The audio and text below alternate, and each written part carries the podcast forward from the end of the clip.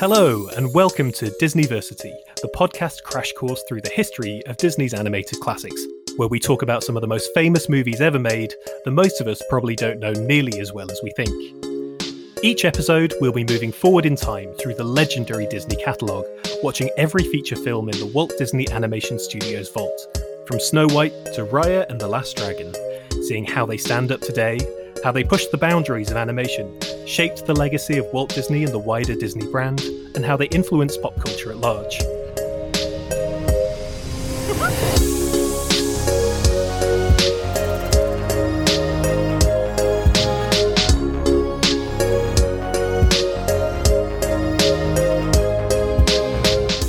Disclaimer this is not an official Disney podcast, but all of these films are available to stream now on Disney Plus, so come on, watch along with us and let's learn together. I'm film journalist Ben Travis, and while I love a tale as old as time as much as the next person, I'm not your Disneyversity lecturer.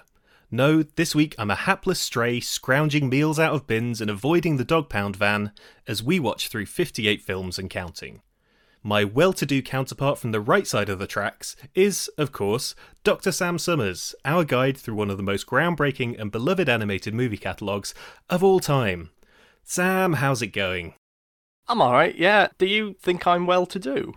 Well, in the dynamics of this podcast, I'm the like I'm the tramp basically. I'm the scamp about town, whereas you are the fancy one who knows the things and has all the resources and, you know, but I have street smarts. That's what I bring.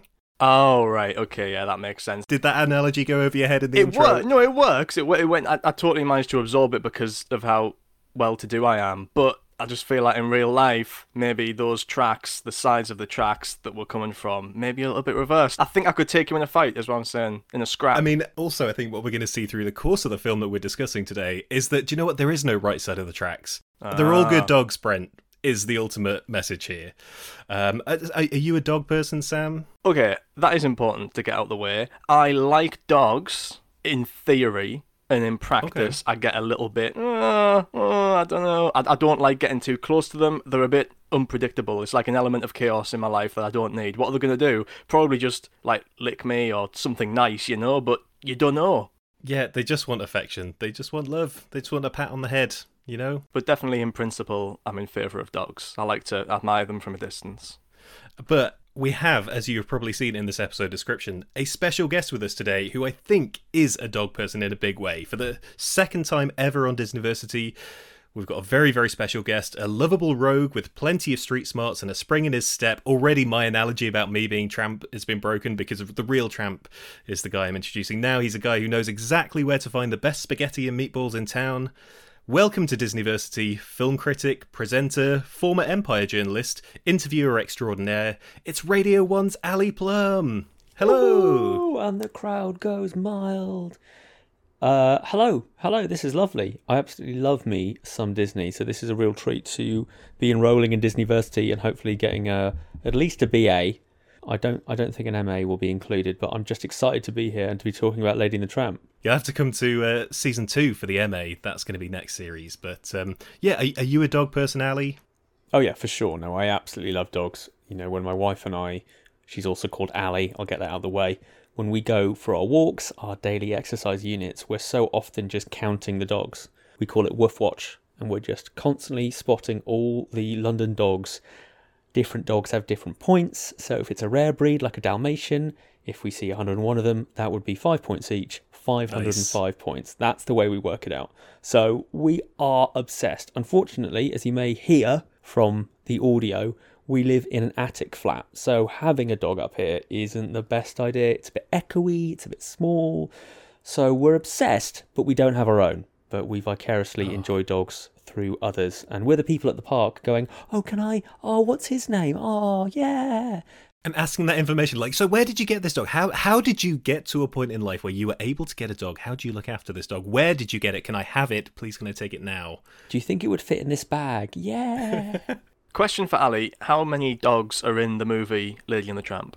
Breeds or number of dogs as in? Individual dogs. Well, however it works in Woof Watch. I don't know how the point scoring system works there. We don't do it when we watch the films themselves, but I think we're probably looking at about two dozen. Like well, you, you've got the prison, as I call it, and you've got a few here and there along the streets, but really it, it's the core team of uh, Jock and the rest. But I've also just watched the live action hybrid remake, so my brain is just stuffed full of Lady and Tramp in all varieties, shapes, and sizes. So I think I'm going to conflate both movies. So wish me luck as I make zero sense. Yeah, I'm excited. I, I, haven't seen the live action remake. We'll get to that down the line, but I haven't seen it, so you can be our correspondent on that front.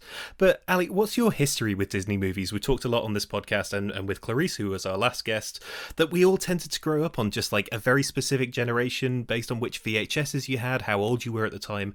So, what were the Disney movies that you watched when you were a kid? Lion King was a big one. Absolutely loved Lion King, and I remember being incredibly disappointed, like as disappointed as you could be when you know you could rent a DVD and it would be the wrong one, like someone would have put the wrong disc in, mm. and the wrong disc was put in for Aladdin. And I remember being distraught. It was just like an adult film that looked boring, like some sort of Michael oh. Douglas nightmare.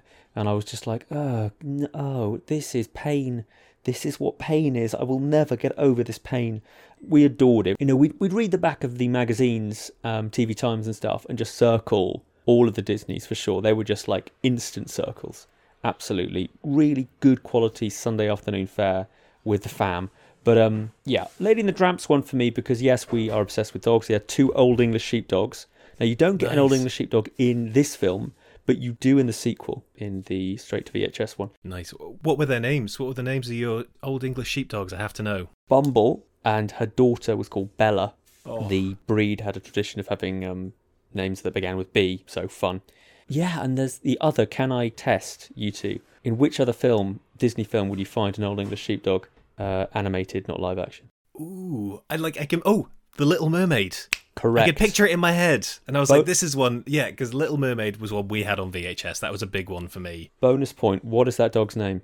Ooh, come on, Sam. All right, this is where I go. I'm the student. Sam's the teacher. You've got to know this, Sam. I think its name is Max. You are 100% correct. Yes! Everybody passes Disneyversity. You get a degree. you get a degree. Everyone look under your chairs. You've all got degrees. But the other big Disney film for me was uh, the. And I wish I could be part of this one. If you'll ever let me back to do a doctorate at Disneyversity, I would love to do. Can you guess? I wonder if you can guess. The utter blunder festival that hmm. turned good that was The Emperor's New Groove. Right. Oh, yeah. That's a biggie. Because that is an astonishing tale of snatching victory from the jaws of defeat. And I grew up watching that over and over and over, despite thinking at first that it was, and I'm quoting my 10 year old self here, for girls. So that's a big one for me, Emperor's New Groove for sure. Oh man, yeah. See, um, we'll we'll get to this many many weeks and months down the line. But Sam and I watched the Emperor's New Groove together fairly recently. That was almost like the genesis of this podcast of me saying to Sam, "I've never actually seen the Emperor's New Groove." It's a belter. Sam was like, "We're watching it now. It's good." Again, we'll get to it. But Sting got stung. Sting was going to write all this music, and then they scrapped the whole film and they did it all again. And it's good, you know. It's a fun one. It's an incredible. How did they pull this off? It's a spectacular success out of total. I keep wanting to swear mistakes. Everyone was making mistakes. Um, yeah, Anyway, one for another podcast. So, those were the ones that you kind of grew up watching. What are your favourite Disney films now? Because you, like me, as part of your job, get to watch lots of new Disney films and speak to Disney people. And I find that I really connect with a lot of these recent Disney films. And I don't know how much of that is the fact that I work with it versus the fact that also they're just like great films. I do think they're on a really good streak at the moment. So, what are your favourite Disney movies now? I think the easy one to say is Moana because the songs are incredible and uh, the character design is just impeccable. It's just one of those really well put together, utterly watchable, utterly rewatchable movies. But I would also include Wreck It Ralph and parts of Wreck It Ralph too because it taps into my love of video games and has that kind of fresh peppy feel. I've got loads of problems with both, but that doesn't mean I don't love them. So yeah, I think recently it's probably Moana. Yeah, Moana is a biggie. That's such a good one. And so, what drew you to Lady and the Tramp? You mentioned that it's one that you kind of watched as a kid. Why why did you pick this one to come on for? I love ladies and I love tramps. Need I say more? That's it. Like I just I've always have, always will. No, um part of it was that it was a favourite of my mum's and talking of circling it in the back of TV Times, we had Siamese cats, Before you ask, Simon, Nilu, and uh, the Russian word for boy, uh, Melchik, uh, three of them. And she loved the song that we will be discussing as it needs to be discussed. We are Siamese. And she found it delightful and charming and all the rest of it. Watching it with 2021 vision, perhaps not so much. In fact, certainly not so much. But yeah, that, that was one for me. And it's just one that you watch over and over. And it has that kind of Christmas card opening. And it's schmaltzy and gooey. And yet it also has spiky, dark fight sequences that, as a young boy, to conform to gender stereotypes, as I already have done so far, fit in with my, oh, there's a bit more backbone to this one than I thought it had whilst at the same time being just a big hug with your mum. It is a big, big hug of a movie. So that's enough from us. We're all sat down, the register's complete, and it's time for class to begin. And so this time, after the occasionally problematic adventures of one Peter Pan, we're off on a cosy canine adventure with two pups from completely different worlds in 1955's adorable favourite, Lady and the Tramp. Sam, what can you tell us about the plot of Lady and the Tramp? Lady is a dog, Tramp is a dog, they're all good dogs. How does this one play out? Spoilers, by the way. Whoa! Lady is a posh dog owned by posh people. Tramp is a scruffy dog owned by nobody. He is his own man. And yet they manage to find love when Lady is stuck in a muzzle by a hateful aunt who is left to look after her. And uh, uh, not her aunt, the human's aunt. And this is me trying very hard to say aunt and not aunt which would be even stranger. She was put in a muzzle by an ant. she runs away, meets up with Tramp. He ends up freeing her. They have a lovely romantic evening until Tramp messes up. Lady gets trapped in the dog pound. Lady is totally disillusioned with this guy. She's not interested. She ends up home. Rat attacks a baby. Tramp saves the baby from the rat. That's basically the end. Finished. Not going any further. We got there. So normally this is the point where we talk about where Walt found the stories that he wanted to adapt. But am I right in thinking this is the first like complete original Disney story? We had Fantasia was kind of based ish on things, uh, and and obviously all the music was pre-existing. But like, how did Lady and the Tramp come about? Where does this date back to as an idea that was hanging around the studio? It's very, very complicated, actually. It's sort of an original story almost. Is it based on real dogs? It is partially based on a real dog, would you believe? So this actually, like a lot of these movies from this kind of era, like Alice in Wonderland and Peter Pan, this dates back to before the war. To uh, the furthest back I can trace it is 1937, where one of Disney's story artists called Joe Grant brought in some sketches that he did of his dog and Stories vary as to whether he pitched this idea to Walt or whether Walt was so taken with sketches of this dog that he wanted to make this movie, but they decided to make a movie about the dog. The dog was called Lady.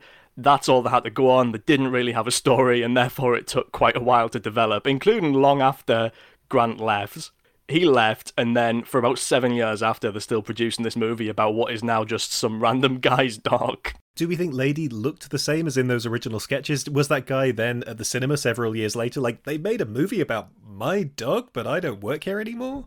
It was a, it was a cocker spaniel, so I'm I'm guessing. I mean, they all look the same, don't they? I mean, they look very similar. Like, in fact, Joe Grant got kind of cut out from all credits in the in the film when it was finally released because of reasons that you know we'll get into. But it was a rough haha deal for him for sure. I don't really quite understand how Walt could be there like this, but Walt Disney, you know. Well, he's a capitalist, you know. You create the characters. It's like you hear a lot about this with like comic book people today who like people who created the Guardians of the Galaxy, etc., who are now in billion dollar movies who are not seeing any of that money. Similar thing with this, like he created the story. I guess it was loosely based on his dog. He worked on it for a while, then he went and they kept on making it, and there is a based on a story by credit at the start of this movie, but it's not this guy. It's not based on a story inspired by Joe Grant's dog. So they, as I say, kept developing this after Grant left, and they didn't really have a story. Walt kind of changed the direction it was going in. I think it was always going to be a romance, so there was always going to be like a male dog, a love interest there, and they weren't sure what direction to go with that character or with the story. And then Walt read a a short story in Cosmopolitan written by a guy called Ward Greene, and this was called Happy Dan the Cynical Dog. Solid title. Yeah, I, I mean, I don't think it's quite as snappy as Lady and the Tramp. So Walt read this and he was like, oh, this should be the dog. We want a character like Happy Dan. Like, oh my god, a cynical dog. What if there was a cynical dog? That is what this whole story is going to spin on. So they started working on the story for the movie, building it out, and Walt has actually done interviews saying, this is a quote, when you work on a classic, having just come off Peter Pan and Alice in Wonderland, you must adhere rigidly to the sequences conceived by the author, which are familiar to your audience, and that is more or less what happened with Peter Pan and Alice in Wonderland, and some of the criticism of those films spun off from that. So Walt says here the characters came to life and the scenes took shape, and we were able to alter, embellish, eliminate, and change things to improve the material. So they had this real life dog called Lady and this fictional dog called Happy Dan, and they brought the two together worked on the story and it became Lady and the Tramp. Meanwhile, Walt commissions this Ward Greene guy who wrote Happy Dan to write a novel, basically the novelization of the movie, which would be released a couple of years before the movie came out in 1953 because Walt wanted to familiarize audiences with the story. So the answer to your question is various that was way more complicated than I thought it would be. But that's fascinating. That yeah, I, have never heard the idea of like a pre-novelization before. But we've known, obviously, they do like to base characters on things, and it, it must have been quite new for the studio to see, say, we've got these two characters, and we can kind of do whatever we want with them in this feature, rather than, as you say, having to adhere to specific plot outlines or set pieces that are prescribed in in source novels, etc. But so, how is the studio doing after Peter Pan? Obviously, that made tons of money. It was a massive financial hit. And so, are we seeing the fruits of that in Lady and the Tramp and in in this sort of era of Disney? Yes. So a lot of that money is going into Lady and the Tramp. They had quite a lot of time and resources to develop this. It was spent longer in development. I mean, all of these movies spent ages in development, but in terms of the active production of the movie, the animation, etc., the design, Lady and the Tramp had more time spent on it than these previous 1950s movies were looked at. But that Peter Pan money and money from various other revenue streams was being funneled in a lot of different directions now by Disney. And Walt Disney is now a very, very busy man. So when he was working on like Snow White, Pinocchio, the extent to which he can be credited for every decision in those movies is debatable, but he was given them most of his attention, right?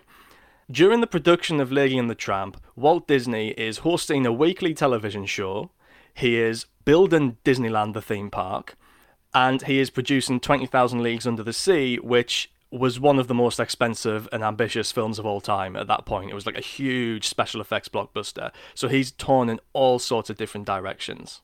And as we know, Ward Kimball made him obsessed with model trains. So he had that going for him as well. Yeah, he was building big train sets in his back garden. That eventually became Disneyland. When does Disneyland open? How far off are we from that? Because what, this is 1955? Yeah, it was 1955. It was the same year. Came out a couple of months after, uh, as in the movie came out and then Disneyland opened a couple of months after. Oh man, that is an insane year for Disney. And all of these projects are taking talent away from the animation studio because when he's working on live action movies or he's working on the TV show or he's working on Disneyland, he's putting people in these positions that he trusts. So the people designing rides for the theme park are from the animation studio. The people you know, there's loads of animation in the Disneyland TV show that he was doing on ABC at this point. They're all from the animation studios. So, in a way, Peter Pan did mean that they could spend a bit more money on this, but this diversity of projects that the studio, that the company really is moving into, also means they're a little bit stretched at this point in terms of the talent on the ground and in terms of the attention that Walt has to give to the production. Something that really struck me watching this film that I thought I'd bring it up now rather than in the main discussion is that I was immediately struck that we have a different aspect ratio here. All of the Disney movies we've watched so far have been in kind of 4 3 Academy ratio, that traditional kind of boxy format. Whereas here we've gone full widescreen. I don't know what the exact aspect ratio is. I don't know if you have that to hand, Sam, but what brought this on? What brought on this kind of new dimension effectively for Disney to be making their movies in? Yeah, so this is CinemaScope. This is the first animated movie made in CinemaScope, which was this new extra wide aspect ratio that was already becoming popular in live action films. Uh, 20,000 Leagues Under the Sea, for example, which came out, I think, the year before Lady and the Tramp, was in CinemaScope. So this was mainly a commercial decision more than an artistic one. It was Walt saying, let's plaster that all over the posters, the first animated film in CinemaScope. But I think it does have artistic implications. Like Ward Kimball, one of the nine old men, did say that you know we had to rescheme the staging of all the action to suit the backgrounds that were twice as long. Like animating in a totally new aspect ratio, that's a different proposition than shooting the film in a totally new aspect ratio. You need to make considerations for that when you're making a live action film, but with animation, it totally shifted their approach. So Ward Kimball said that we made the discovery that in CinemaScope, the characters move, not the backgrounds. So they no longer perform in one spot against a moving background. That's how shots tended to work in the earlier Academy ratio Disney films. Now they just have these huge backgrounds that the characters move through. That might be quite hard to picture from me describing it, but it's a big difference in terms of their process and in terms of how they plan the layouts for these things did that mean a lot more work for the kind of character animators then? The, the way that they animate characters within those settings? Like how, how does that affect them on a practical level? Well it was less the animators and more the layout artists who are the guys who as the name implies decide how the shot is going to be laid out decide where the characters are going to go and where they're going to move before the animators do it because now you have to take into account that you can have a lot more characters on a screen at any given time, but also close ups are more difficult to frame, and you can't really have one character who dominates the whole shot in a way that you could have previously. It also means that we'll have fewer separate shots, there's fewer cuts, because you can have continuous unbroken movement across a wide area. Also, in this film in particular, I think it's very well suited because this film is sh- shot from a dog's eye view for the most part, right? You don't see the top half of the human characters very much, if at all, in this movie. So I think the very kind of vertically narrow aspect ratio suits that because it's like you are seeing this panoramic view of the ground without if it, if it was vertical you would expect to see the humans but because it's arranged horizontally that's not as jarring as it might be yeah, it does feel like you're getting a dog's eye view on this world, which is uh, a pretty neat coincidence then for this being their first CinemaScope movie. Ali, have you got any questions for Sam? Anything before we dive into the main discussion? Any background stuff? What do you want to know? Can I just point out something that if Walt Disney is saying that your movie, which wasn't fully formed, he'd seen the storyboarded version, it was something to look at, it was in some sort of shape, and he goes, This is too schmaltzy. You know it's too schmaltzy because if Walt thinks it's too gooey, it's hella gooey. And I think the introduction of Tramp was a masterstroke. And I think it's interesting. You can view this movie as being very close to Walt's heart if you wanted to. It seems pretty obviously a, you know, rose tinted look at his own childhood. Um, you know, Tramp is found in a railway underneath the tracks, basically. And he's obsessed with trains, as we've mentioned earlier and it's set in the Midwestern upper middle class suburbs, which is very him. So I kind of watched this movie going, this is Walt Disney in 1955 trying to paint this nostalgic turn of the century brush. He's trying to really make everything lovely and cozy, and wasn't it all great?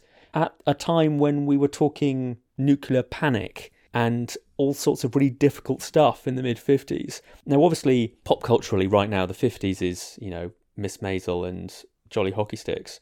But when you read the reviews of this movie from the time, they're saying, oh man, this is really gloopy. This is like chugging sherbet. And I think I kind of want your thoughts on the tone it's trying to strike.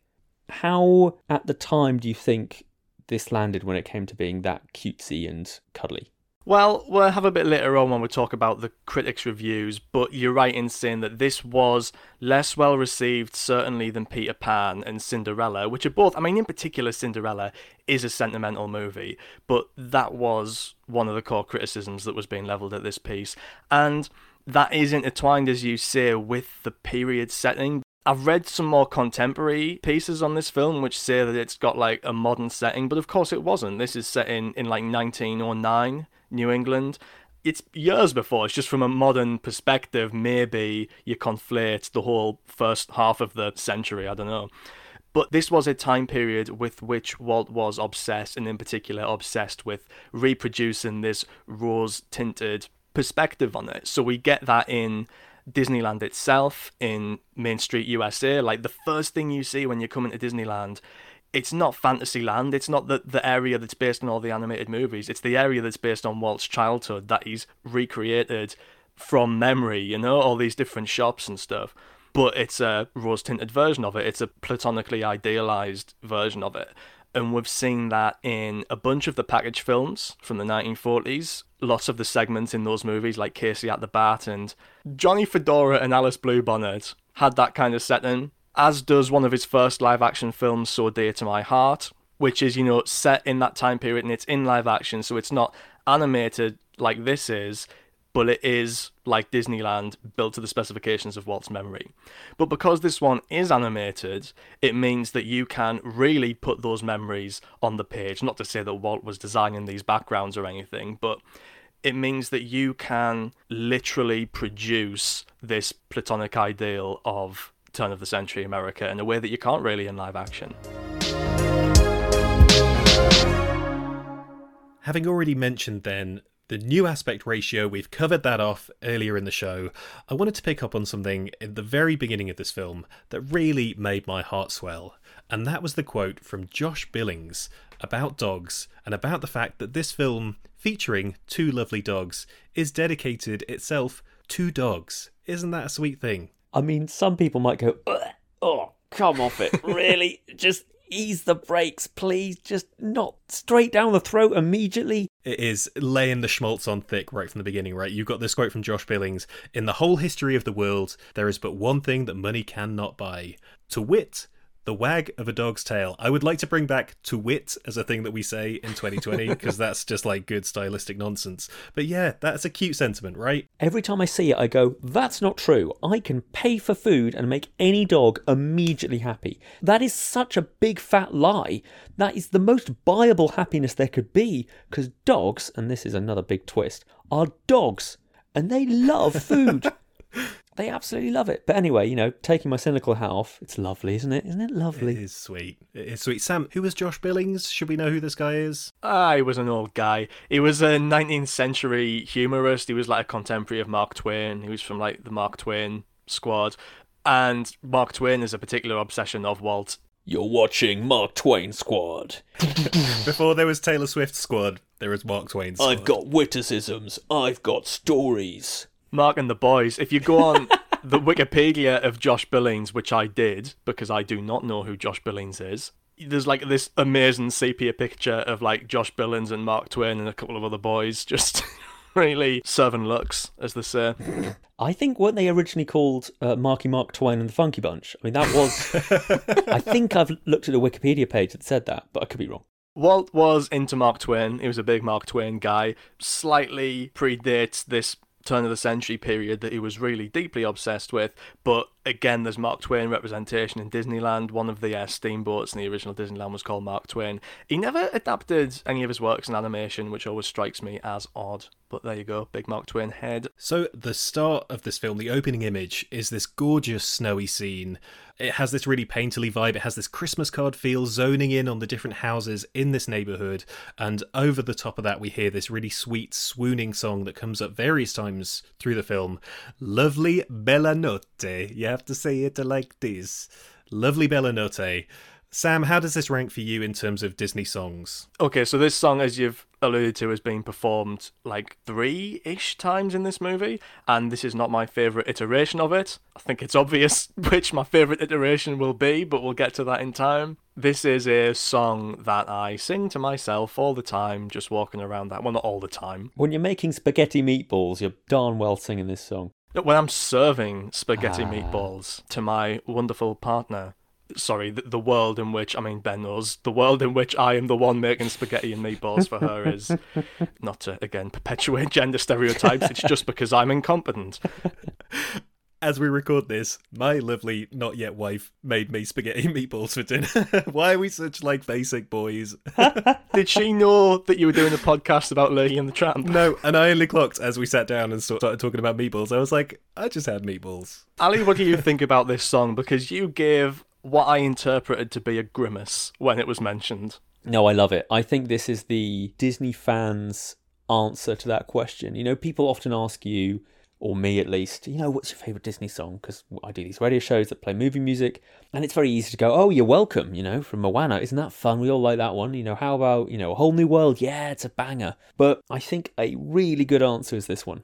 because it just has that gentle, swelling, lovely catchiness that is pure Disney. It's like undiluted, straight in the vein. Ah.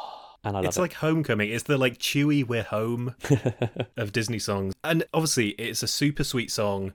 Right from the beginning, like you said, this film is a big hug, and it only intensifies from there because the first thing that happens when we get into this house is it's Christmas time.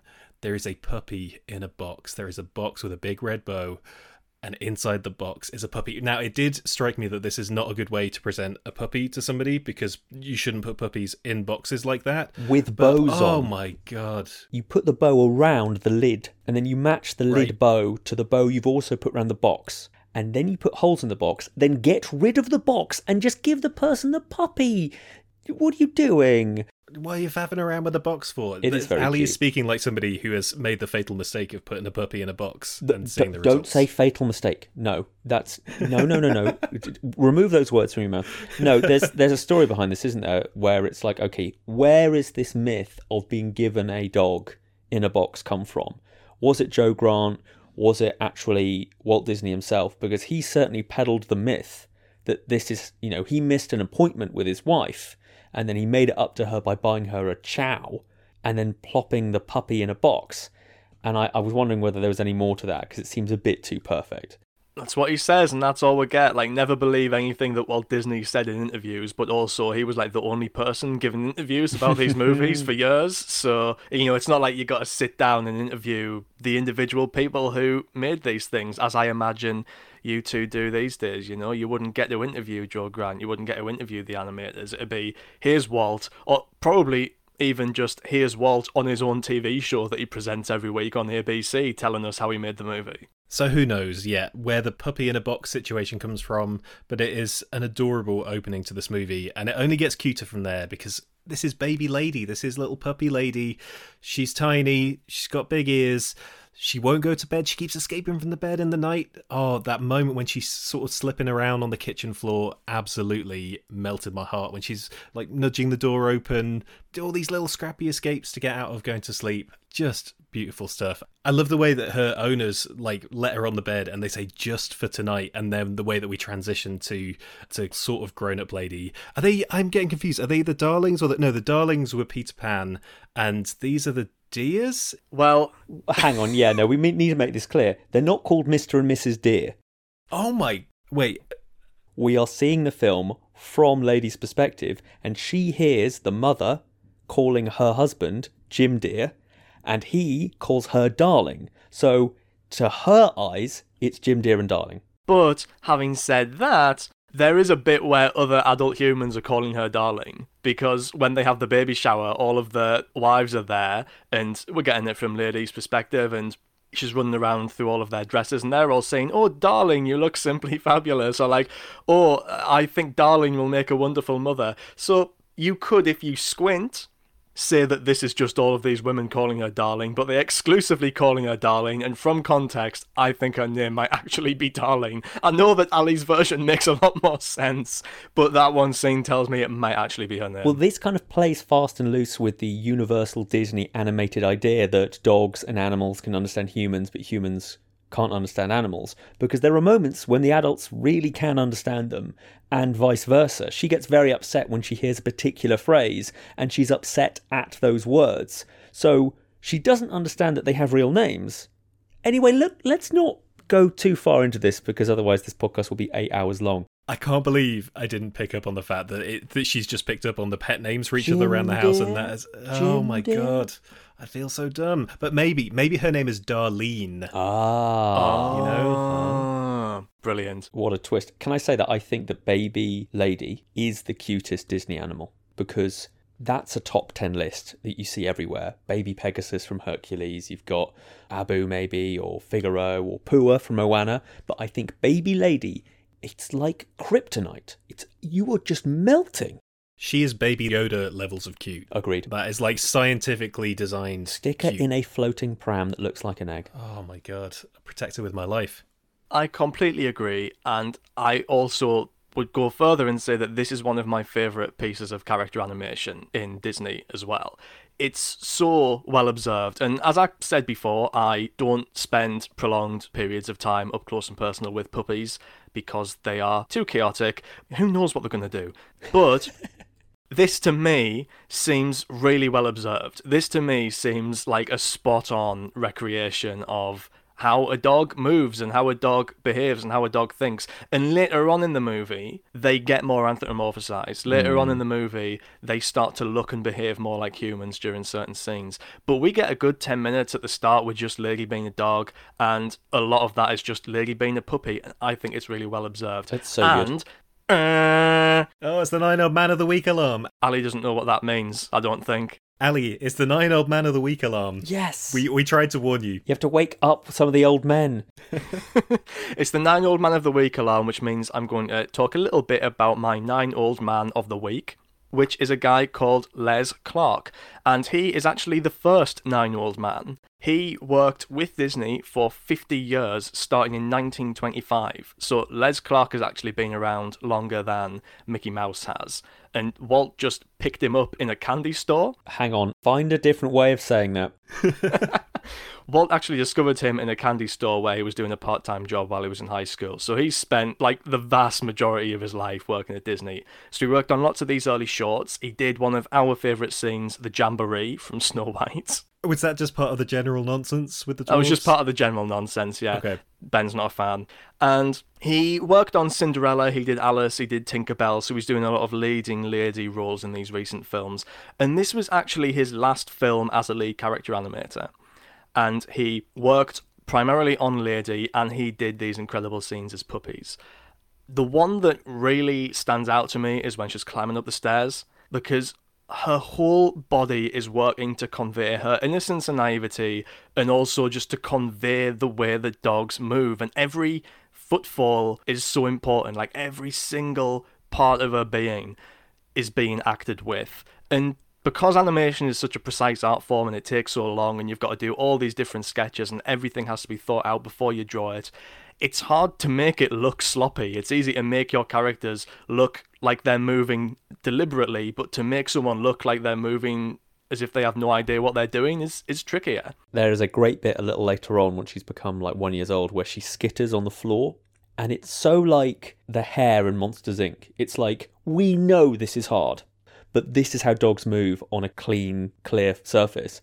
And they put in the in the sound effects. Part of the reason why I'm so in love with her is that she's adorable and whatever. But when she's bounding up, there's no noise. Pure lightness, pure softness. Yeah, you can see the work on screen, but they've got to make it look easy because they've got to make it look light and soft, like you say. So Les Clark kept working until 1975 as a director on special projects. So he, he stepped back from the feature films for the rest of his career. He did a little bit of animation here and there, but he was mainly doing like educational shorts and things like that, including Donald in Mathemagic Land, which is Let's make maths fun, kids. Yeah, exactly. Math- if we call it Mathemagic Land, everyone's going to have a great time. I almost mentioned it in the Alice in Wonderland episode, actually, because it draws quite heavily on Alice in Wonderland for its premise and for some of its iconography.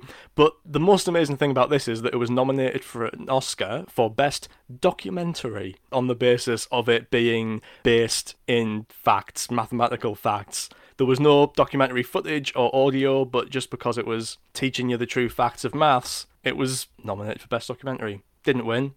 That's Les Clark. What a legend. Uh, that's our nine old man of the week. Nice one.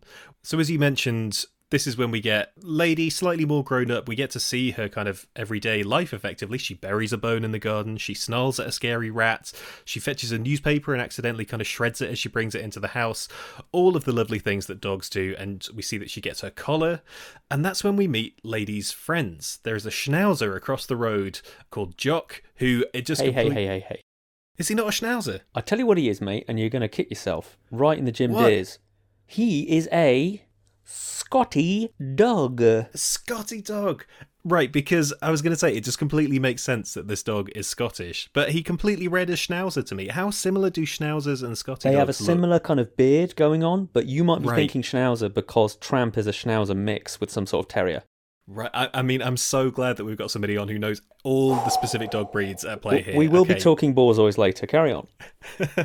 I know nothing about dog breeds, but I do know that in this movie, the dog has the accent of whatever country his breed is most associated with. Yes. If this was a Schnauzer, he would have had. It'd had be German. exactly. Oh man. Yeah, we have some pretty not that great, if not entirely not great at all, Chihuahua gags coming up down the road. Not to hmm. mention some cats. But anyway, yes, carry on. There's a Scotty dog. There is a Scotty dog. There is also a Basset Hound who has lost his sense of smell. Mate, you got that wrong as well. What?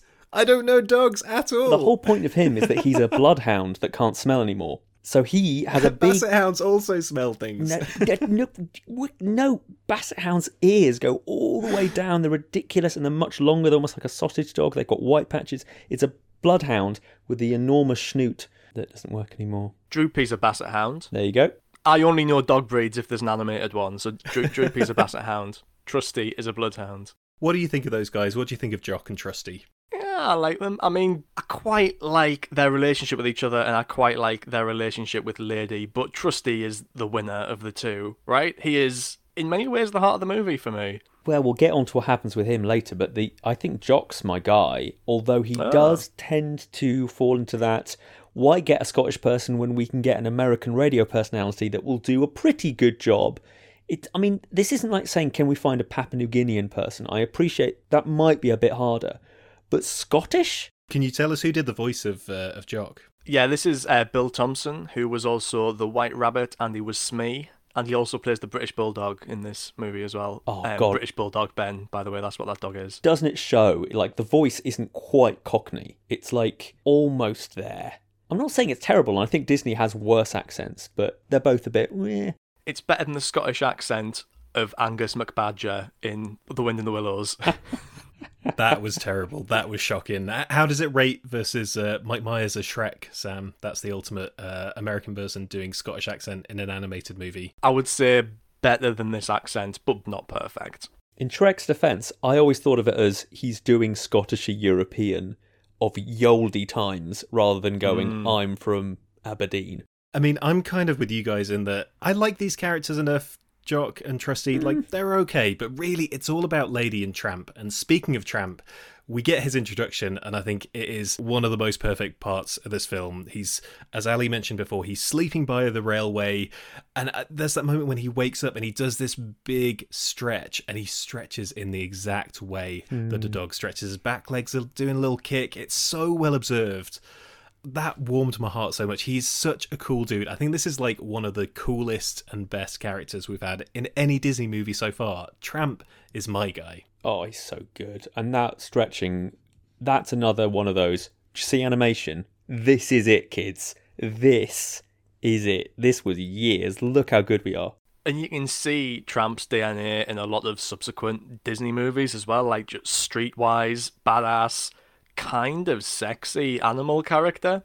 Yeah. Wait, hang on. Did I just say kind of sexy? Uh, Right. No, whoa. Don't, no, no, no. It's, he is, right. We can say that. yeah, right? no, no, no. If, if we aren't going to say that, I'm leaving the podcast. Tramp All right. is a good-looking mutt. Like he, the, the, the look, we have a romance here where Walt Disney's trying to concoct, manipulate our minds amazingly into thinking that two dogs kissing is cute. Think about that for just a second, and it, it is just vile. And then you go, oh, but wait, it's got that, you know, dare I say it, dairy milk bunny thing for her, and he's got the, I think, handsome bearded chap vibe. I mean, they're playing into very kind of human archetypes, aren't they? What I think is really impressive is that they make these characters very believable as dogs, but they also just draw like very specific kind of human personalities for them both to inhabit. And you feel that coming through in this guy that he is like the lovable rogue. Like that is such a classic movie archetype, and you feel that in his characterization as well as his kind of dogness. I mean, one of the things that this movie gets criticized for a little bit is the fact that they don't commit to making them either very, very dog like or very, very human like. But I think it works perfectly. And I think it's very simple I when agree. you watch it as well, because they act like dogs when they're around humans, and they act more like people when they're around each other, socializing. You can almost, you can actually see. I managed to pin it down to like one cut where it goes from very dog-like to very human-like, and the first really human-like bit of dog acting we get is when Jock is burying his bone at the start of his introductory hmm. scene. He comes in running along the floor with his bone in a very dog-like way, and then he buries it in the ground, and then you get a close-up where he's looking very, very satisfied with himself, and he kind of cocks his eyebrow, and that is the first bit of human acting in the film, and then that transitions us into the idea that the dogs can talk, that the dogs socialize, that the dogs have human characteristics. Maybe it's that from a sort of contemporary perspective, we're so much more used to animal characters in films being completely anthropomorphized that to me, these read as much more dog like in their characteristics and things than maybe you would feel in sort of more modern movies. That, like, I think they got that blend really, really nicely for me. Oh, it's my favourite kind of animation. I love it. I love it when you can feel eight years has gone into making this dog feel like a real dog. I love it. I think it's beautiful. So, as well as his characterization as a dog, I think what's nice about his introduction as well is that he's put in this kind of heroic role straight away. We see a bit more of the neighborhood and understand that this is, yeah, sort of early 1900s. You got lots of like first generation businesses opening up in the neighborhood, and that there's also a dog pound van which is going to round up all the stray dogs and take them away. And Tramp is immediately a hero because he sets loose two dogs that have been captured by the dog pound guy. As you mentioned, we have a British bulldog. I definitely knew that was a British bulldog. That is in my notes. I can show you. But I will need some help on the other one because I just wrote down Stevie Nicks dog. it looked very Stevie Nicks to me. Do, do you want to have a go, Sam? I was going to have a guess. Is this what a Bichon Frise is? You're not a million miles away, and I'm going to say something. It's a Pekingese, but it doesn't look a million. I don't think it's perfect in that way. I think they're trying to make her feel more like the person who's playing her, Peggy Lee. So I don't think it quite fits. So yeah, Pekingese and a bulldog. Can I take this opportunity to have another dog test for Sam? In which other Disney animated movie is there a Old English Sheepdog? We already had that. Uh, Oh, is this uh, a third one? I came up with the Little Mermaid. Your turn to go for the other one. In which other one? Oh, God. Oh, this is going to take. Okay. This is easier than you think. Is it Dalmatians? It is Dalmatians. Thank God for that. In the barn. Yeah, that's right, and his name is. It's a military rank, isn't it? But I always get them Yes. mixed up. There's like major, Yes, sergeant, colonel, and captain. I can't remember which one he is. It's Colonel. Ah, very good. I mean, I, I knew I was going to be super impressed here, but that's just like beyond belief. But I want to just add to that conversation I brought up with the whole cute animals thing because I need to bring up Bambi and Thumper because the fact that I didn't at the time is just objectionable. So it, let it be said if we're talking cute Disney animals and no one brings up Thumper and Bambi, again, I should have been shot out the window. So anyway, I've said my piece. See, I think I mentioned at the time, Thumper is like overly cute to me. Like they tried too hard with Thumper. I think these ones are pitched just right. Lady, especially. Tramp is kind of cute too. I feel like Tramp is more cool than cute. Hmm, that's fair.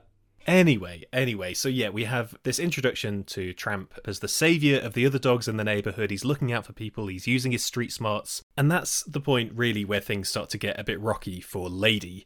We understand that Darling is pregnant. There's a moment where uh, Lady gets called that dog, and it's so cutting. Oh my god, she's been like the heart of these guys' world for several months now, and you feel like that she's going to be demoted down the ranks when the baby comes. She even gets a little slap. How mean was that? But this is our first kind of encounter between Tramp and Lady. Tramp trots past the house. Clocks Lady straight away. There's a little shared moment. It's almost like a, a star is born. Just want to take another look at you moment.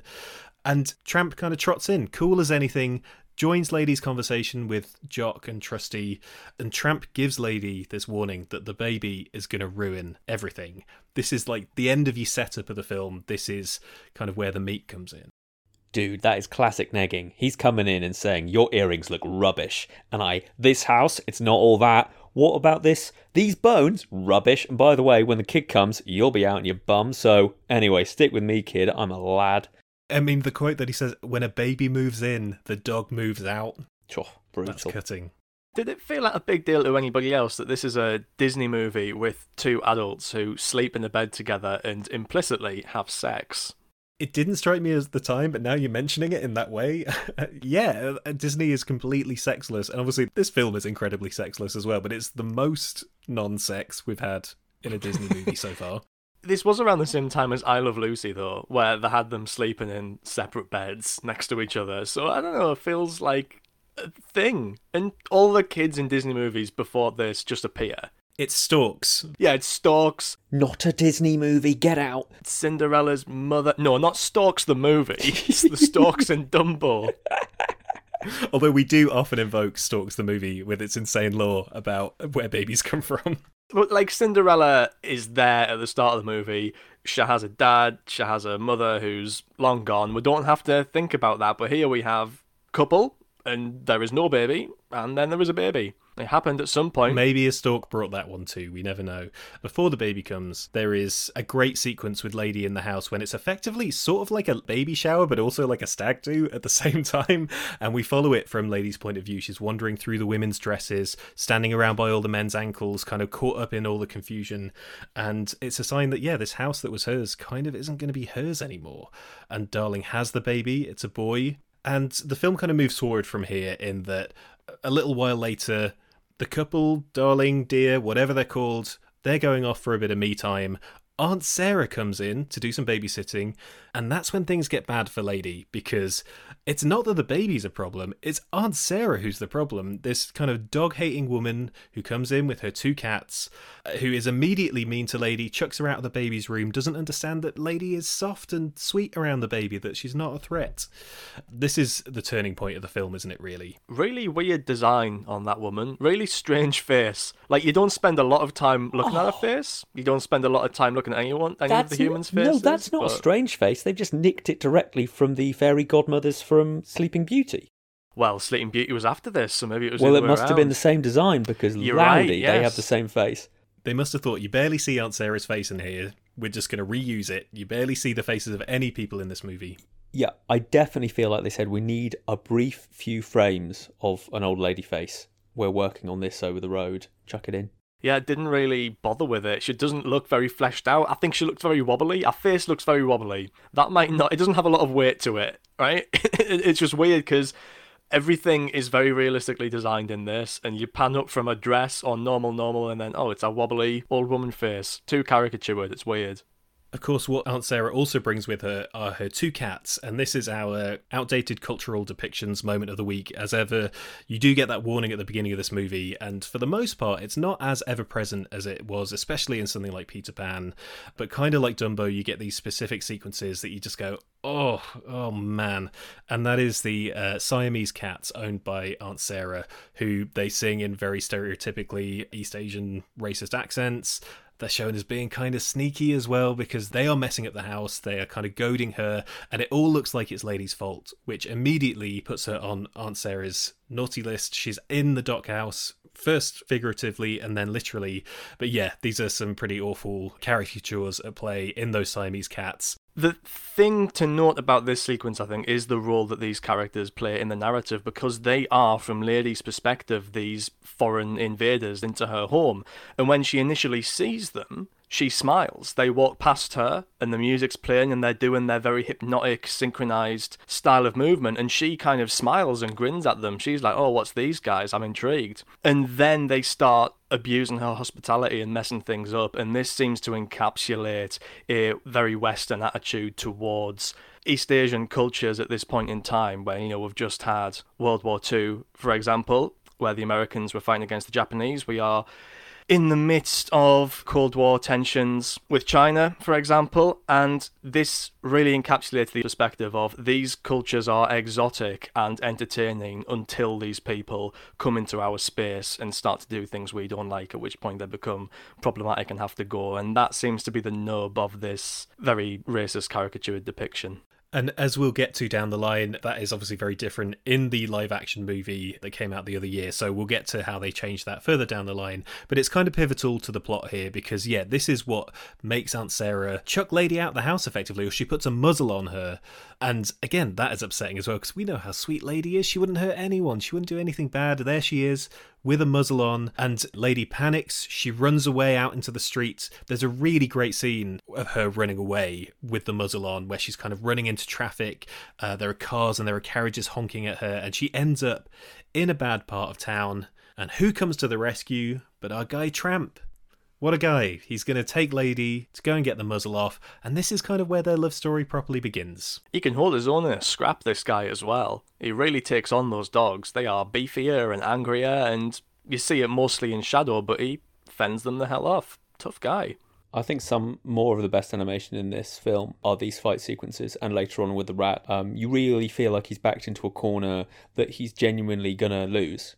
And to convey that to an adult audience, going, "Oh, actually, no, he could get got," you know, in a, in a film where you know he's not. I just think it's testament to how well this is put together. I love the currency of scraps in this movie because, uh, well, not like scraps to eat, as in like a fight, a scrap, because obviously Tramp saves Lady by sort of scrapping with those other dogs. And as part of his plan to get the muzzle off, they go to the zoo, and there's a big plaque outside the front of the zoo that says no dogs allowed. And the way that they sneak in is that Tramp starts a scrap between two humans outside the front so they can sneak in. That guy, he knows how to make a fight kind of go the way that he wants it to. He's a con artist. He's a lovable rogue. Yeah, you get this very stereotypical Irish policeman fighting with this posh guy with an umbrella. And there's this moment that really stood out to me on this watch where Tramp, to spice up this fight, bites the cop on the backside, and the cop says, like very quietly in the mix, oh, you're pulling a knife on me now? And it's like, wait, th- he thought that the guy pulled a knife out and gave him a reach around and stabbed him in the arse. Uh, I'm suspending my disbelief here that he could have thought that to be the case. That's so well observed. what an improbable thing. I'm going to poke you in the bum with a horseshoe shaped pronged knife. with two sides once we're in the zoo, again, we see how resourceful Tramp is because his plan is kind of great that he tricks this beaver into taking the muzzle off Lady. The beaver can use it as a log puller to make a dam, and then Lady gets what she wants. He's pulling all the strings, this guy. That is a solid antic, Sam. We've spoken in previous weeks about how some of the early Disney films they like do a bit of plot and then they stop so that an antic can happen. This was a really solid integration of plot and antic in the same moment. I thought it's definitely the best one so far, isn't it? It's very, very well paced as a movie all the way through. I would say. In fact, it's interesting that when people are talking about the production of Snow White, they always talk about how incredible Walt was as a story guy. Like, oh, he had just such a great instinct for story. But that movie Uh, maybe along with Cinderella, is the worst of them all in terms of pacing, in terms of how long these plotless gag sequences get allotted to them. And it feels like, because I think this was the case in Peter Pan as well, as Walt steps back, the gags get more solidly integrated with the plot and with the action, and maybe that's just because everyone involved is getting more mature as storytellers, but maybe Walt just loved these antics too much. So yeah, Tramp's plot works. Lady is freed of the muzzle, and this is the start really of Tramp and Lady's date. They go on a lovely date through the neighborhood, and we see again that Tramp is super resourceful. He has various places around town that he can get dinner, one of which gives us the most iconic moment in this movie by far, which is Tony's restaurant. This is Lady and Tramp sitting down to share a lovely romantic meal of spaghetti and meatballs in a lovely moonlit scene. Oh, just swooningly romantic, right, guys? Yeah, except for the restaurant is ran by this absolute maniac who thinks he can talk to dogs. oh, I think it's so great how eccentric and weird he is. I love him. He is just a pleasant nutter.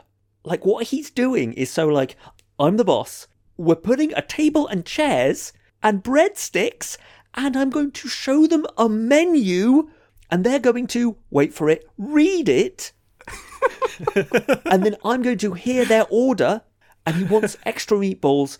And this is why you have that kind of ridiculous, you know, the guy serving and actually cooking the food is muttering under his breath, you know, the Mamma Mia stuff. You go, I don't blame him. This is bananas. No, see, right you say that, but you and me, and I think probably Sam, even with his slight reservations about dogs, you would see these two dogs together in the alleyway behind the restaurant, and you would. It's when he sees Put the second dog that he goes, oh, "It's a date!" Oh my god, yes, this is what I've been waiting for. You get out the table, you get out the breadsticks, you get out a candle. Oh my god, set the scene. I, like I would be in that place. If this, this isn't just two dogs walking down an alleyway, this is a romantic date. You'd get it on Instagram, wouldn't you? Exactly. If you were an Instagram person, like if you were an influencer, or you had kids nearby, I think this scene would just so easily been made not bananas if she had he had a daughter or a son. Mm. But it doesn't matter. You don't need it. It's just watching it now. But instead, he's got this like straight man chef who very kindly brings out a whole big plate of bones, and he's like, "Bones? No, the dog told me he wants spaghetti and meatballs." and he's like, "But but dogs can't talk." He's like, "They talk to me." And then this guy has to go and prepare spaghetti and meatballs to be fed to dogs. It was probably all worth it though because he got to see them kiss. Oh, and the singer song I'm sorry. it's also ludicrous that this. He's like, now that you've made the spaghetti and meatballs, go and get your guitar. It's time to put some entertainment on. We call it a bella notte. It's a banger. I mean, that one is a banger. That one is a banger.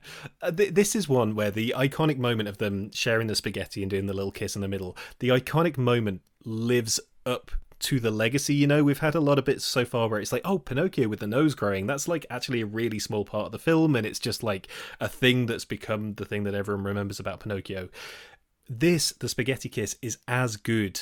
It deserves that status of being the thing everybody remembers about oh, this movie. So good. It's so good. I will say the thing that's more romantic than that is the fact that Tramp gives Lady the mm-hmm. last meatball. That is Yep. the real romantic gesture here. Gives it a little nudge. With a Little nose. nudge with his nose. Yeah, fantastic animation. I just go to pieces when she blushes and she kind of pulls her head away. Oh, just three adult men discussing two dogs kissing. It's just so, so sweet. Sam, it's not too late to rename the podcast Three Adult Men Talking About Two Dogs Kissing this time. And Walt wanted to cut this as well. He thought it was silly. What? He thought dogs eating spaghetti would be silly. There's your instincts of the great story, man. Oh, are you going to make the noise again as you talk about Frank Thomas? no, we did Frank Thomas. We did Frank Thomas on uh, Cinderella. But yeah, Frank Thomas, nine old man, really top bloke.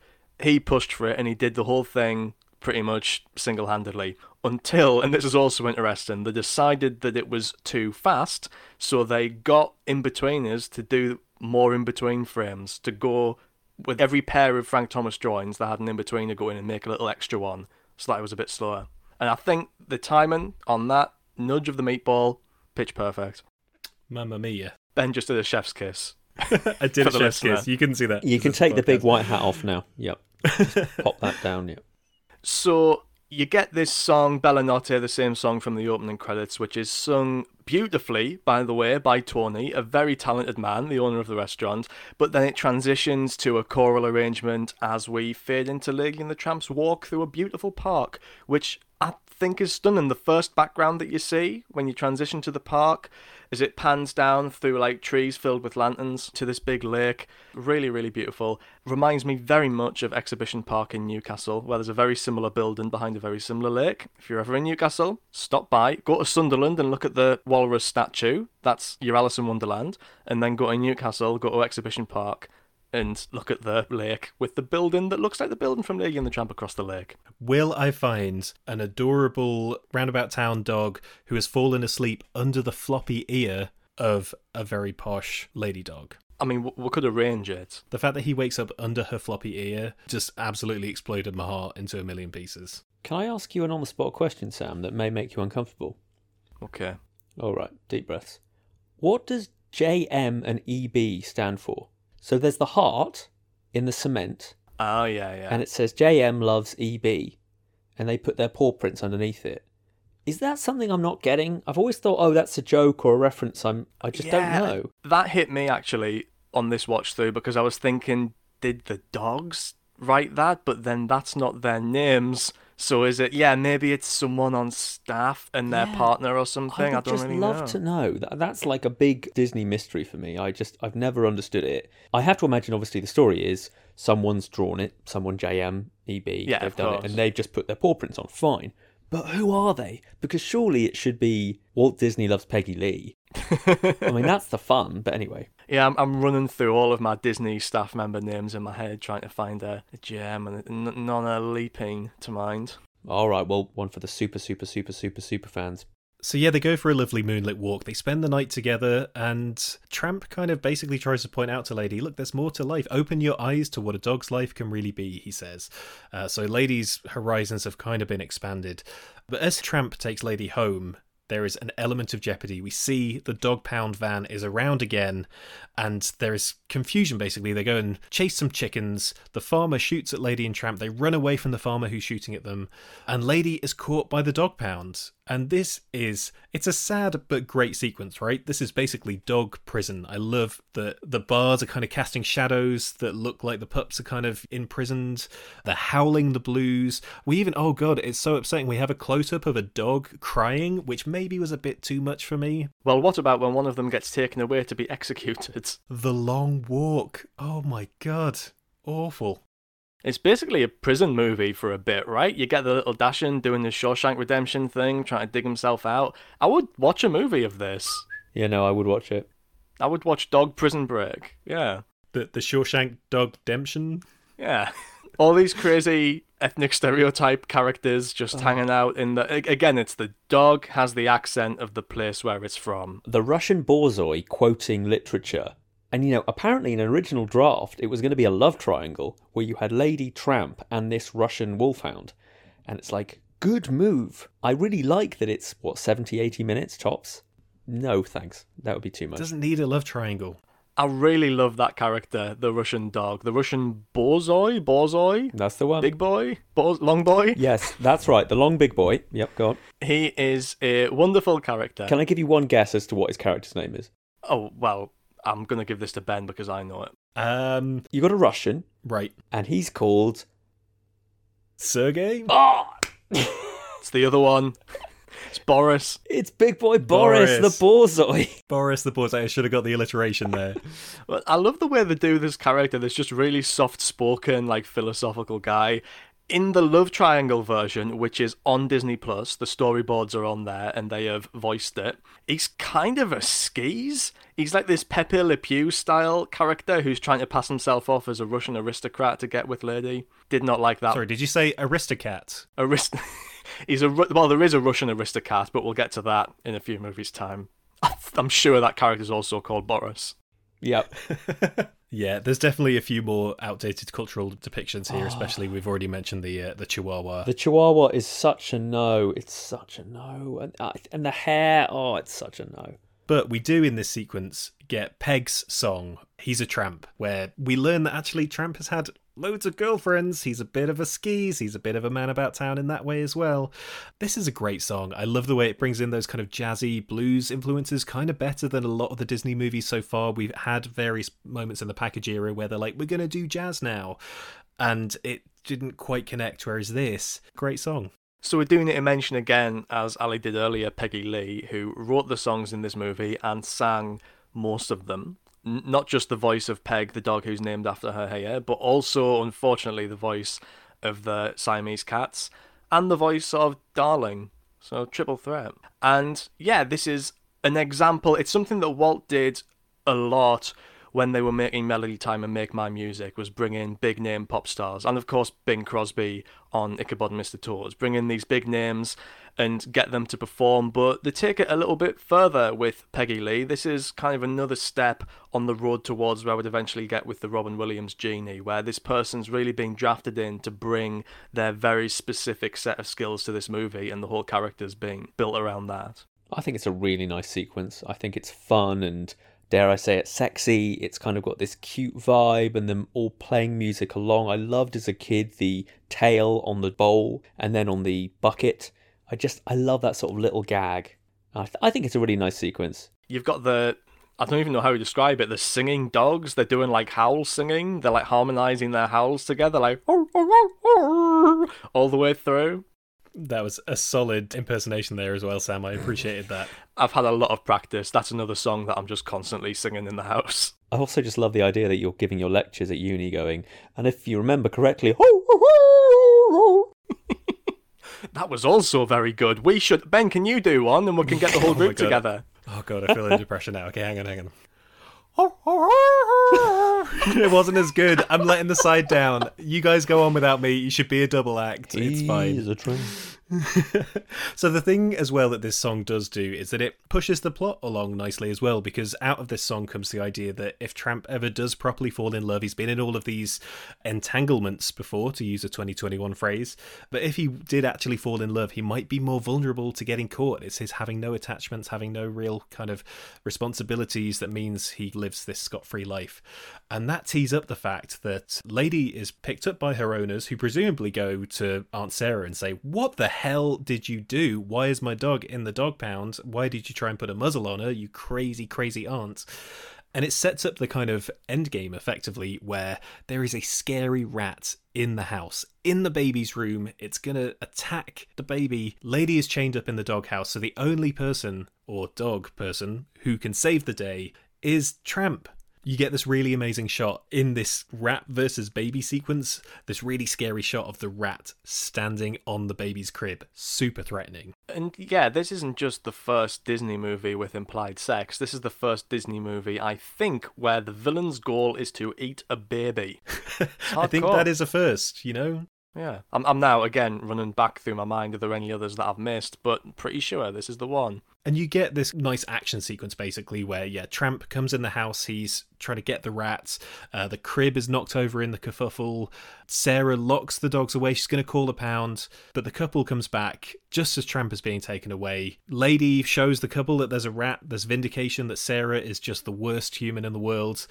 And if that wasn't enough jeopardy, though, of, of the rat versus baby, the baby in danger, you have Jock and Trusty chasing the dog pound cart down the street, and Trusty gets hit by the dog pound cart. That was horrifying to me. Are they really going to kill one of the dogs in this movie? And he's a real hero here. Like, he has the big heroic moment all the way through of being told that he's lost his sense of smell and he doesn't want to admit it. But here, he's the guy who tracks down the dog catcher with his incredible sense of smell, flings himself in the way of the cart, knocks it down to help free Tramp. But yeah, he gets a bit mangled, he gets a bit crushed, and it really looks like he's going to die. Jock does a spine chilling howl in mourning, and then we cut to Christmas Day. Yeah, the circle is complete, the cycle of a year. Uh, thankfully, we end on a happy note. It's Christmas. Trusty is okay, he's all good, and there are little lady and tramp babies. The dear and darling and whatever their names are have adopted Tramp. He has a collar and everything, he's officially owned, and yet there are little lady and tramp babies, which is just the cutest thing in the world. I love the, the little baby tramp pulling apart Jock's tartan jumper, just like nibbling at the little threads. Oh, beautiful stuff. And of course, as we all know by the rules of cartoon logic, if two dogs have a set of babies. The guys all look identical to the father, and the girls all look identical to the mother. That's just how it works. It's just biology. Doggone. Which is the joke they finally make at the end of that scene. yeah, they held off on it for a while, but they do it. They go there. They did their best, but they couldn't resist. Had to do that eventually, didn't they? Right at the end of the movie. The story I heard is that originally he was going to die, and then they decided, actually, no, this is too bleak, and then we're going to bring him back with a sore paw and of course, you have the little story we haven't mentioned, which is Jock and Trusty wanting to marry Lady to make an honest dog of her. yeah, that's oh the God. other thing. That's the other thing that these two guys get up to. It's after she gets taken home from the from the dog pound. I have no idea why, but they, they walk up the street talking about it as if it makes all the sense in the world. Like we're gonna do it, right? Yeah, we're both gonna we're both gonna ask her, right? They never explain to us why they're going to do that. It's never explained afterwards they don't even really get the chance. She interrupts them halfway through and says, "Oh, guys, you know what? It's all right." The logic here completely escapes me as to why this was ever supposed to happen. I'm so glad they didn't do that. I'm glad they looked at all this potential weird stuff they could do and just thought, do you know what? Let's just end it with some cute babies, a nice snowy Christmas scene, and boom, we're out. We're done. That's it. That is Lady and the Tramp. Do you guys wish Trusty had died? yeah, no. I know why people have argued that he should have, because there is an element of, you know, you're, you're not actually getting the emotional punch of him being this kind of hero who's on his last legs. He's definitely an old dog. He can't smell anymore. And this is a very admirable way to, to go if you were to go. But I think after the rat baby eating bit, I think it might have just been a bit too far. And they were selling this film, certainly on the posters, as his happiest film ever. This is the balm, the antidote, the cure all for feeling a bit blue about, you know, that A bomb they're testing. So I get it, but I also think they probably made the right decision. I didn't need an emotional A bomb at the end of this movie. I'm glad we got the soft version. So normally this would be discarded, the section of the show where we look back at the original tale that the filmmakers drew from and dig up all the weird kind of creepy stuff they left out. But this is pretty much an original story, and we've spoken a bit already about things that changed through the uh, process of making it. So we'll skip straight ahead to the reviews. Sam, what did critics have to say at the time about this movie? Ali's already teed up that it kind of clashed with what was going on at the time. Um, yeah, how was it received? Yeah, generally negatively. That's how it tends to be characterized in, in books about this era. That's insane to me. Yeah, it was mainly because of the sentimentality, which we also saw with Bambi, another film that we really liked. People thought it was too mawkish at the time, although I would say I think that's probably more fair here than with Bambi. With Bambi, the sentimentality is really foregrounded in those scenes at the start, especially with the character of Thumper, but then as it goes through, I think it becomes a lot more, a little bit rougher around the edges, maybe. Here, this is pretty sentimental and sappy all the way through.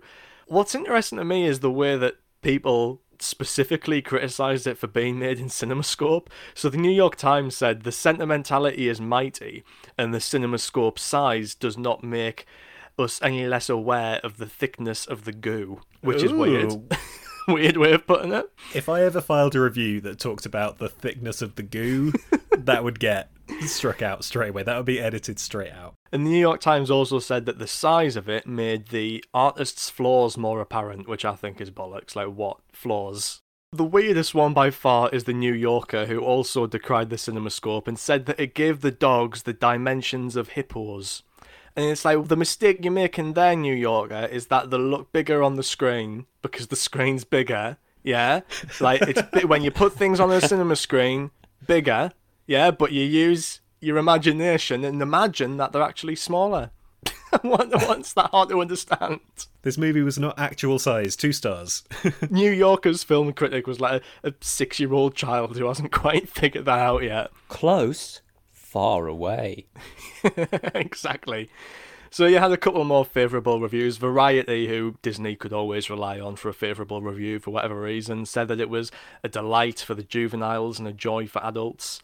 And LA Times says that it was delightful, haunting, charmed fantasy that's remarkably enriched with music. So people, so a couple of people liked it. General consensus was a bit mixed, a bit negative.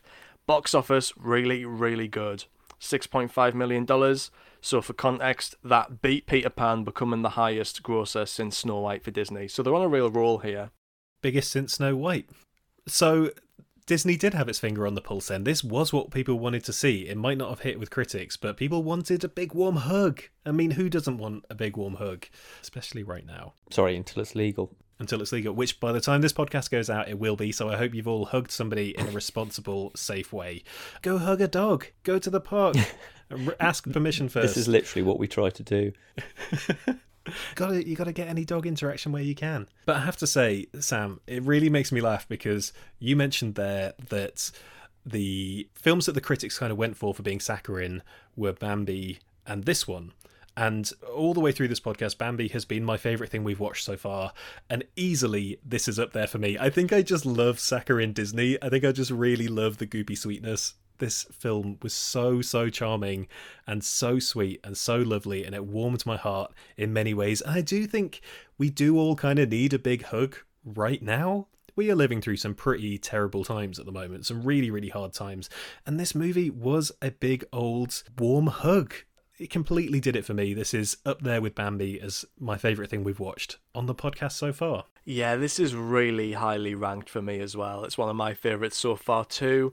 I bet I don't think you give it a star. I want you want to give it some stars. Do you know what? I, I because we do cop outs here and we go half stars. I'm going to go four and a half. It's not quite a five for me, but it's a four and a half. I'm thinking it's yeah, four and a half, maybe even five. I just, I love the animation on the dogs. I love the whole tone of it. I really love the fantasized turn of the century aesthetic that they've come up with here. You know, the, the romance of it that Bella Notte scene in the park. It's romantic. It makes you feel like falling in love. Like they've captured what it's like to be a dog, and I think they've also captured what it's like to go on like a first date and really fall for somebody. So, Ali, what do you think of this movie? Yeah, I think I love it, but I also don't know when I want to press play on it. I think it's one of those ones where you know, I, I've loved talking about it here today, and I'm really enjoying discussing it because there's loads to discuss, more than you might think at first glance. But that said, I don't know to a 21st century, 2021 audience how many people outside of us being, you know, animation nerds will just really just go, yeah, this is great. I think it has aged oddly insofar as it hasn't quite come around the schmaltz. I think maybe some young kids, I don't have my own, might find it a bit too twee, but I'm impressed with the pacing. I think that's surprisingly modern, and I think it's got enough little gags along the way to keep your eyes, you know, engaged. But I don't know, I think it's four and a half stars, four stars for me. I just don't know when I'm just going to go, I really fancy Lady and the Tramp, where I have been like Sleeping Beauty, Bang It On, 101 Dalmatians any day of the week. And I'm not quite sure why. See, for me, we'll have like just stuck it on on Valentine's Day, kind of like a little date nighty thing. But then you know, Oh, I am That's cute. I am an animation nerd. Definitely, I think with all of these early movies, well, I can't wait till I have kids so that I can test this for myself and get some real research done there because. Yeah, I don't know how modern day kids are going to respond to any of this stuff, to be honest, especially if they come to it having already seen some of the much more recent films. I do think the pacing here is aged really well, but maybe you're right about the tone being a bit of its time. Yeah, I'm completely with you on the pacing as well because so many of the early Disney movies are kind of stop start, as we said. Like, whereas this one, it felt like it kind of chugged along Yeah. really nicely. It's a film, proper film. It's a proper film. I've had a few messages from people saying, "Oh, my kids love Alice in Wonderland," which we just did, um, and I completely get that because it's like 80 minutes of pure crazy colorful nonsense. Whereas this one it is a bit more it's kind of more laid back but i think there's enough adventure in there in and these characters are so like gettable. You immediately get who lady is who tramp is and I, I got really swept up into their little story together. I, i'd be intrigued to see if kids do too these days but oh man what a lovely movie i really loved this one One of the bits that made me go, oh, I'm not so sure anymore, is that one of Tramp's favourite activities is to burst into a chicken coop area and just annoy the chickens. What? He has an amazing line at that point as well because they're having just a normal conversation and then he just says the most amazing non sequitur segue where he just goes, Not to change the subject, but ever chase chickens? And I'm going to introduce that into my daily life at some point and ask somebody, maybe, uh, maybe my other half, just stop one day on a walk and just be like, Not to change the subject, but ever chase chickens? and then I'm going to run away and run around with some chickens. I'm so glad I brought it up. Not to change the subject, but do you want to talk about this movie's lasting legacy? Yeah, I do. Yeah, I do. This is the perfect time for the part of the show we call Lasting Legacy, because a Disney movie is never just a Disney movie. In the world of straight to DVD sequels, theme parks, live action remakes, crossover movies, and more, there's a whole universe out there for each character. Now, Sam, we've already mentioned that there is a live action ish remake of this, but where do you want to start? Do we start with the theme parks as normal? Let's get parks out the way because there isn't a great deal. A bit like with Bambi, it's hard to build a theme park ride around Lady and the Tramp. I don't really know what you guys think that would be. I mean, it would be chasing chickens around, right? It would be a big coop, and you just chase the chickens around. That's what it is. It's got to be that. Well, it's not that. There might be a couple of chickens involved though, because there's a couple of restaurants, surely you can get Lady and the Tramp spaghetti and meatballs. of course. So in Paris, in Fantasyland, there is a restaurant called Pizzeria Bella Notte, which, much like the Toad Hall restaurant that we looked at when we did that movie, looks horrendous. Just looks like really bad fast food Italian, but they do have spaghetti and meatballs. And in Florida, on Main Street, USA, where it belongs, we have Tony's Town Square restaurant. And it just matches really well with the aesthetic of the area there. And, you know, again, it doesn't look amazing, but uh, you can get spaghetti and meatballs, and there's like a big sculpture of Lady and the Tramp in the middle, and yeah, it's it's fun, it's fine. So pretty low on the park side of things, but there are there are movies. Well, actually, before I get to the direct to video sequel to Lady and the Tramp, quite an important bit of context for that is actually a comic strip that spun off of this movie almost immediately. Because a character from this movie had his own spin off comic strip, and it might not be one of the characters you expect. It was, in fact, Scamp, the little tramp dog, baby tramp. Baby Tramp, the one who's who's pulling apart Jock's jumper at the end. Exactly. Scamp got his own comic strip that ran from 1955. It was like a newspaper comic strip from 1955 to 1988, and it was originally written by Ward Greene, who wrote the short story that this was based on and wrote the novelization of the film that came out before the film. So he was set for life off this thing. That was his entire career. Yeah, I mean, well, he wasn't writing it until 1988. I think he only wrote it for a couple of years. But yeah, Walt got him involved again to write this comic strip and give it the real stamp of approval. Scamp of approval. Oh, there we go. It is Scamp who also plays the central role in Lady and the Tramp 2, Scamp's Adventure, 2001. Has anybody seen this movie? Nope. I have not, but as usual, I want to guess what happens. Uh, so, surely there's another meatball incident. Is it Scamp chasing chickens for an hour and a half? Do they age him up? Do they age him out of being like a tiny puppy? No, he's slightly older, but he's still very much a puppy. Right. I think it's mostly chasing chickens and eating meatballs then. There is meatballs, actually. They do do the meatballs again. Lady is barely in this movie. That's the first thing.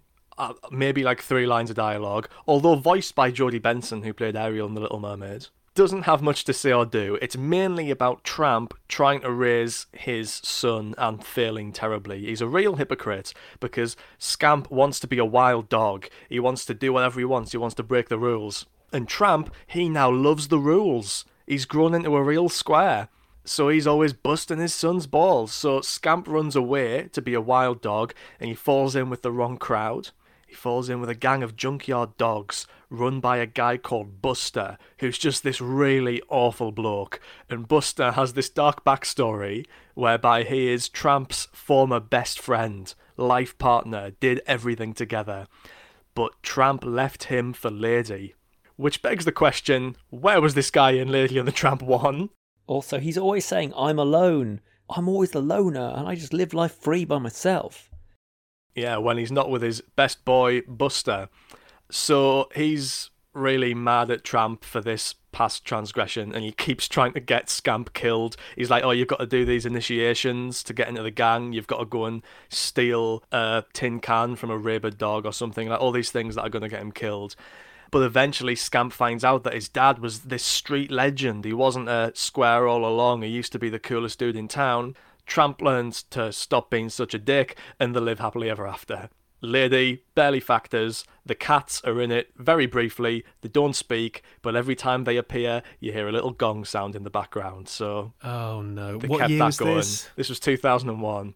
I mean, they should have known better back in the day, but they should have definitely known better by 2001. Come on.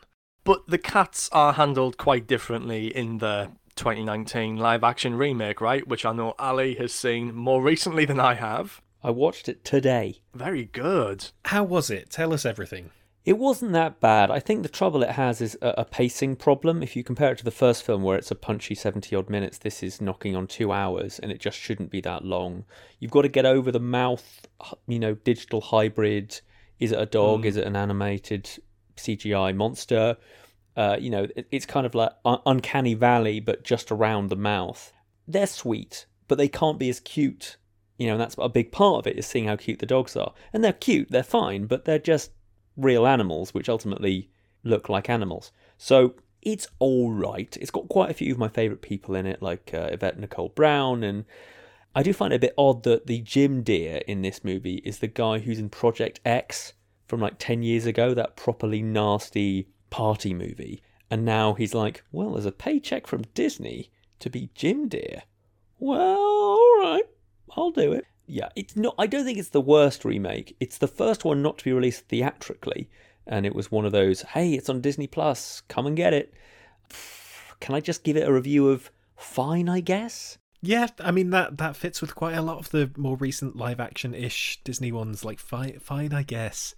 So it's Thomas Mann, who you mentioned is playing Jim Dear. You have got a great cast. You've got uh, Tessa Thompson is voicing Lady, Justin Theroux voicing Tramp, uh, Sam Elliott is Trusty the Bloodhound. Very good call. Spot on casting. Ashley Jensen is Jock. You've got an actual Scottish person to play Jock. That's that's great. And it's nice to have. There's there's plenty of like colorblind casting here, but the gender switch for Jock Jacqueline is really neat, and they do this fun thing with her, which is her owner is always dressing her up, and that's kind of a fun little addition. There are little bits here and there that were mildly witty.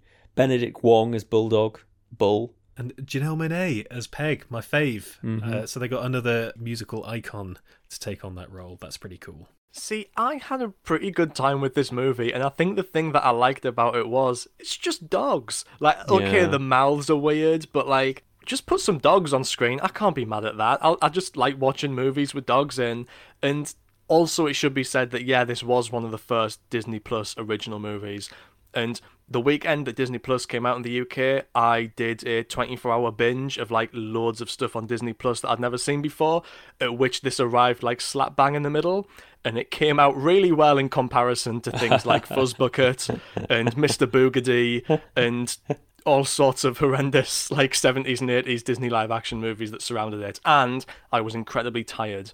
So maybe that's why I enjoyed this quite a lot. But it, it is okay, and I think we need to kind of circle back round to the whole um, "We Are Siamese" uh, song, Yeah. which is replaced entirely. The, the cats are different. They're Devon Rexes now, so it's Devon and Rex, and it's not as good a song. I think we just need to be clear that it's not as catchy and it's not as punchy if you just look at it musically, but it's a fun sequence with the tearing and the scratching and, and the rest of it, and kind of making a mess with real life animals.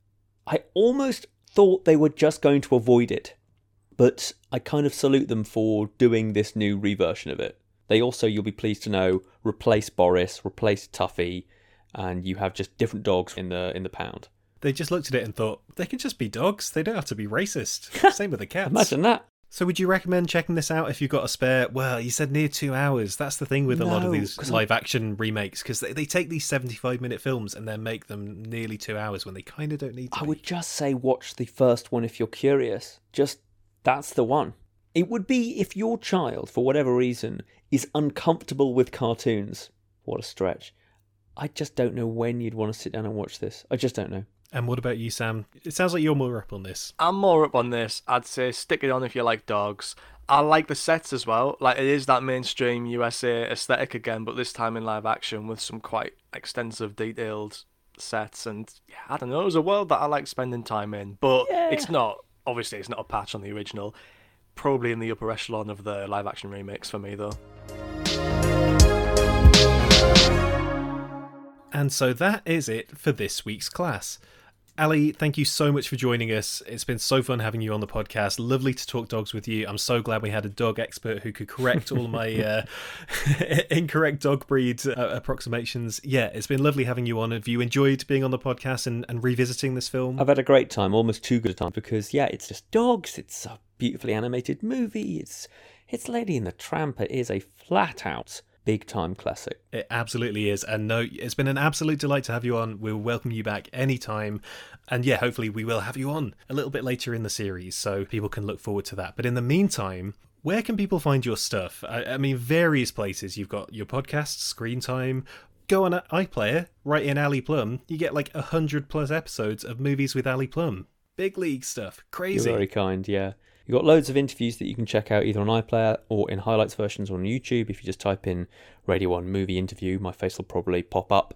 Uh, but yeah, I've got that podcast, Radio 1 Screen Time, and I'm on the Twitter and I'm on the Instagram. And yeah, Ali Plumb with a B on the end of plum, because why not? Just stick a B on there to confuse people and make certain folk go plumber and me going, what? So, um, thank you for asking, Jim Dear, and it's been a pleasure hanging out with you, darling. And until next time, I suppose. Any particular like Disney episodes of things that you've done that people Ooh, should what an interesting out? question. Do I have a Disney-related interview or anything like that?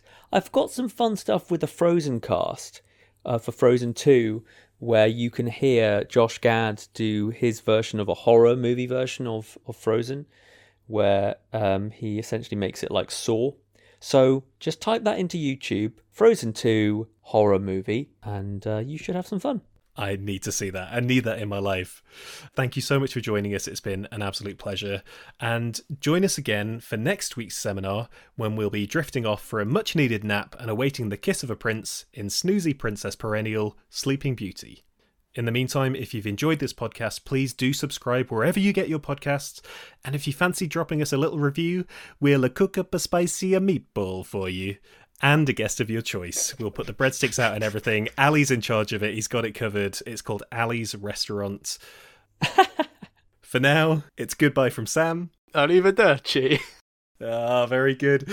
It's goodbye from Ali. Buena vista, home entertainment. And it's goodbye from me. Ciao. Thanks for listening.